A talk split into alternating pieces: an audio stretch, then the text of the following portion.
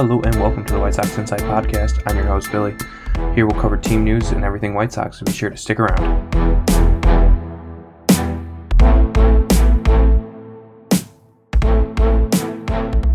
All right, so on this episode, we're going to talk about uh, recent Padres moves, 2020 White Sox season, and a recap kind of, and our moves moving forward. So, first, most importantly, Padres over the last 72 hours have been extremely active, uh, acquiring starting pitcher from the Rays, Blake Snell, and also acquiring Yu Darvish from the Cubs, as long uh, along with Caratini from the Cubs. Yeah, what are your thoughts on that move? Those moves. I mean, for them snagging Yu Darvish from the Cubs, I think that was a pretty big move on their part. The Cubs right now look like they're almost in a rebuilding phase. I guess you could say. Yeah. Uh, they just got rid of Yu Darvish, and now they're putting Willson Contreras up for uh, the trading market. Did you hear about that? Yeah, so, Willson Contreras being shopped now by the Cubs is definitely an interesting move considering they have other pieces like Kris Bryant who are up on the end of their contract that they can move compared to Willson Contreras. But if they're going to rebuild, why not have that fire sale where they got all these, uh, you know, really good players and Javier Baez and uh, you know Willson Contreras and all that too. And it's definitely a salary dump off season for the Cubs. That's why you see them non-tender guys like Albert Almora Jr. and Kyle Schwarber but this Padres rotation, man, it's it's looking pretty good. But you couldn't have any, you know, starting in 2021, Yu Darvish, Dinelson Lamet, Blake Snell, Chris Paddack, and then bringing up their top prospect in Mackenzie Gore. Then come 2022, you have uh, Mike Clevinger back in that rotation too. I mean, this is just a scary rotation, and a lot of people I, I've seen a lot of people saying that these moves really don't matter because the Padres aren't in the AL Central. But with the White Sox being World Series contenders, we need to look beyond the AL Central. We can pretty much just count the the fact that we've won, you know, the AL Central, and we need to look beyond that. Um, we need to see what other teams are doing because it's extremely possible that in 2021 it's a White Sox Padres World Series matchup, and right now our rotation of Giolito, Keuchel, Lance Lynn, and then hopefully Michael Kopech and Dylan Cease does that compete with the Yu Darvish, Dinelson, Lamet, Blake Snell, Chris Paddack, Mackenzie Gore uh, rotation? And I just don't know if we're there yet. Yeah, I mean, I really thought that the Padres last year were big contenders. I was surprised how early they got out, and I really thought they were gonna put up more of a fight, but they did really well. And um, with an even better team, I really think they do have competition. And like you're saying, like the Sox for sure are going to be playoff contenders for next year. So I mean, it's not only now it's like looking past the central. Like they have to look at other teams now and who the real threats are, and look at how they play and who their big players are and whatnot. So I mean, it looks like the Padres are going to be a big contender, and it's going to be interesting to watch them play next year for sure, and their new rotation.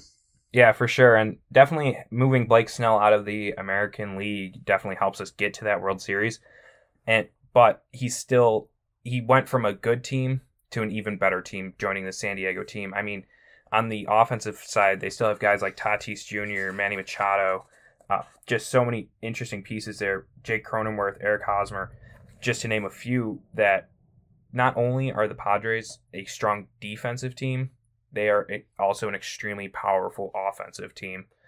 Uh, I think the White Sox this offseason need to go out and definitely get at least one more starting pitcher, whether that's via the trade market um, Reds are supposedly shopping Sonny Gray and Luis Castillo. Uh, those would definitely be good fits in this rotation if we're actually going to take on something like the Padres.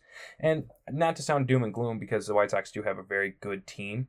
It's just, do we take it to that next level where we are just building up insurance? Uh, the bullpen last year from guys like Codi Heuer, Matt Foster. Heuer came out, uh, finished the season with a .8 WAR, uh, 10th best WAR on the team. Matt Foster, 12th best WAR on the team. It's just this rotation's built a lot around a lot of young guys too that haven't necessarily had that time in the league and potentially losing someone like Alex Colome to the free agency market is definitely going to be scary. Uh, who do you think the Sox go out and you know, if um, anybody, still I mean, get? I know, like a lot of I've heard from a lot of White Sox fans, like they want Trevor Bauer and uh, George Springer. I mean, I'm a fan of George Springer. and I love to see him on the team, but I mean, I think they mainly need to focus on the pitching rotation, especially from last year. I mean, the Sox they've suffered a lot, especially towards the end of the season with the injuries. Um, they were not able to bounce back with the rotation and everything. I mean, they had so many. They're like their whole entire like three out of five starting rotation was injured, so it was so hard that they suffered from it. And I think they need to learn from that and build up um, more players that can help fulfill the rotation even after a player gets injured or so. Yeah, and I, I definitely think the Sox um, are still in the Bauer market. Uh, I still think it's extremely possible. You've seen this team; we haven't spent over the last five years, and getting someone like Lance Lynn on like an eight million dollar deal, Adam Eaton on a seven million dollar deal, it leaves plenty of room in the bank for the Sox to go out and spend. Um, I hear a lot of people saying we're not spending because we're going to want to lock up Lucas Giolito for a long term deal. Uh, I just think we can still do that and get Trevor Bauer. I think we're out of the George Springer market. I think that's really coming down to the Mets versus the Blue Jays. I saw a report that the Sox gave uh, Springer very friendly, like very George Springer friendly deal, and then the Blue Jays came in, matched it, and then actually beat it when the Mets came in and beat that that offer. So I think the Sox are going to get outbid on George Springer, but I think that it's going to come down to us and maybe the Angels, depending on if the Mets do get um, George Springer. They can also go out and still get Trevor Bauer. The Mets have the new owner, and Steve Cohen is willing to spend on this team.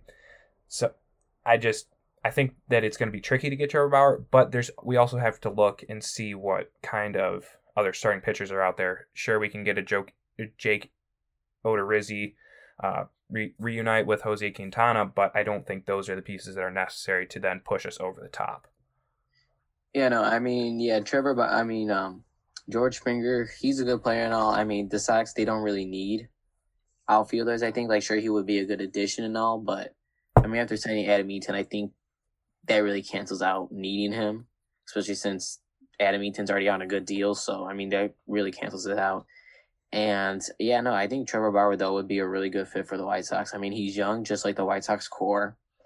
And uh, like you were saying about the Lucas Giolito, I mean, Lucas Giolito, you could tell he loves the team, even when he's not part of the starting rotation, even though he's not the starting pitcher.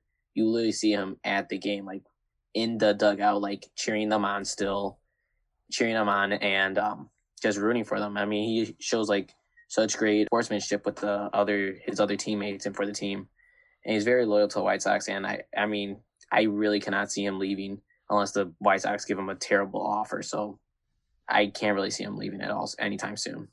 Yeah, I don't either. Lucas Giolito, uh, you know, dominant 2019, dominant 2020. He's definitely earned that spot of as ace of this team. In Dallas Keuchel coming out last year, finished third best on the team in reference to WAR. This this team is young and exciting our offense is set.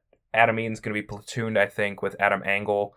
And I think what we really need to focus on is starting pitching and this uh, bullpen. Sure, we had some really good surprises from guys like Codi Heuer, Matt Foster. Um, Jace Fry was really solid this year. Jimmy Cordero was really solid. I think we need to go out. We need to re-sign Colome and maybe go out and get Brad Hand or someone else. And I think this team will be completely unstoppable. It's just more or less so about matching the um, Padres starting rotation. Yeah, I mean, if you look now, now if you look at all the other MLB teams, more of the young core are starting to stand out now. Like if you look at the Padres, they're all completely young team. White Sox, they're now completely young team. The Rays, completely like all these young teams now are starting to shine compared to like the older teams like the Mets and the Twins, where they have older people. And now it's like more about athleticism in the sport now instead of uh, experience. So it's going to be very interesting to watch. I mean, it seems like the whole entire game itself is developing and is taking a change. And it's crazy to watch from a fan's point of view. Yeah, and the AL Central definitely is ours to lose. We're definitely hev- heavily favored to come in and just dominate in the AL Central. Um, what we really need to focus on, though, like I said, starting pitching, I really don't think we need to go out and sign DH, I think we can let guys like Zack Collins and Andrew Vaughn get these major league at bats that will then help them develop into the players we thought they were going to be. Yeah, I mean the Sox they always have someone on the bench. I mean, there's plenty of people I think for them to have a DH spot. I mean, you got uh, Eaton like switching. I'm sure how it's going to be for um the right field So that should be very interesting on who's going to be uh, playing most of the time for that. Engel too. Engel I thought did phenomenal the 2020 season. Yeah. Um, I know towards the end of the season when like Makata wasn't doing the best he was, he was actually like going batting almost 500 like towards the end of the season. And it was pretty amazing to watch. And it was it was interesting to watch from a player like that who you wouldn't really expect it from compared to everyone else. Yeah, and having somebody on the team like Leury Garcia too, who's able to play every position on the infield, he might not be bad to also slot in at that DH spot. He doesn't necessarily have the power, but he has the speed, he has the base running knowledge that can be super helpful and then be followed up guy like guys uh, Jose Abreu, Eloy Jimenez, just and Yasmani Grandal who are going to get on base, and Leury Garcia is then able to fly around that base path, no problem. Yeah, I mean, like Leury Garcia back in 2019 when there was still fans and everything, uh, he was the a leadoff batter for the White Sox, and I always felt like he always got a hit first time at bat. Or I know there was like a good streak where it was like three or four games straight where he got a home run on the first pitch. So I mean, he would be in a great DH and a good rotation, a good substitute as well. So I mean, when it comes to like um, the field, I'm really not nervous at all for them. I mean, they have backup for everyone, honestly. So I mean, there's really no need to worry about for that part. The main part, I think, would just mainly be the pitching. So, because I mean, DH, I think is completely set. Yeah, and a lot of teams too are also trying to get that uh, salary dump. It's not only the Cubs the Reds are kind of like in a weird situation where they went out and they traded Raisel Iglesias.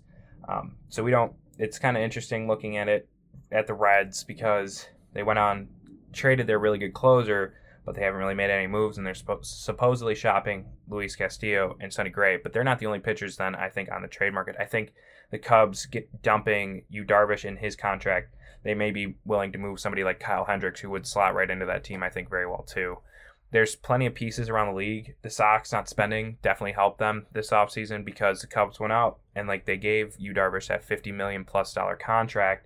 And now after a season like 2020 where they lose a lot of revenue, they weren't ready for this. And the Sox, not that you could ever predict this, but they were kind of ready and they were on top of it for sure. Yeah, no, definitely smart of the Sox to save up all their money, and now it's all going to good use. Now that they actually have a decent team, they're all young now. Um, you know, they're it seems like they're spending it well. I mean, Eaton was might have been a controversial uh pickup, I guess you could say, but I mean, consistent player, I must say. Won a ring with the Nationals, was consistent there still, and I mean, for him to come back to the Sox, I think it should be very interesting. Yeah, and honestly, the Sox really haven't done much since our last episode, so I think we're going to wrap it up here. Mm-hmm. Um, be sure to follow us on our Instagram and our Twitter. Um, and until next time, we'll talk to you guys later.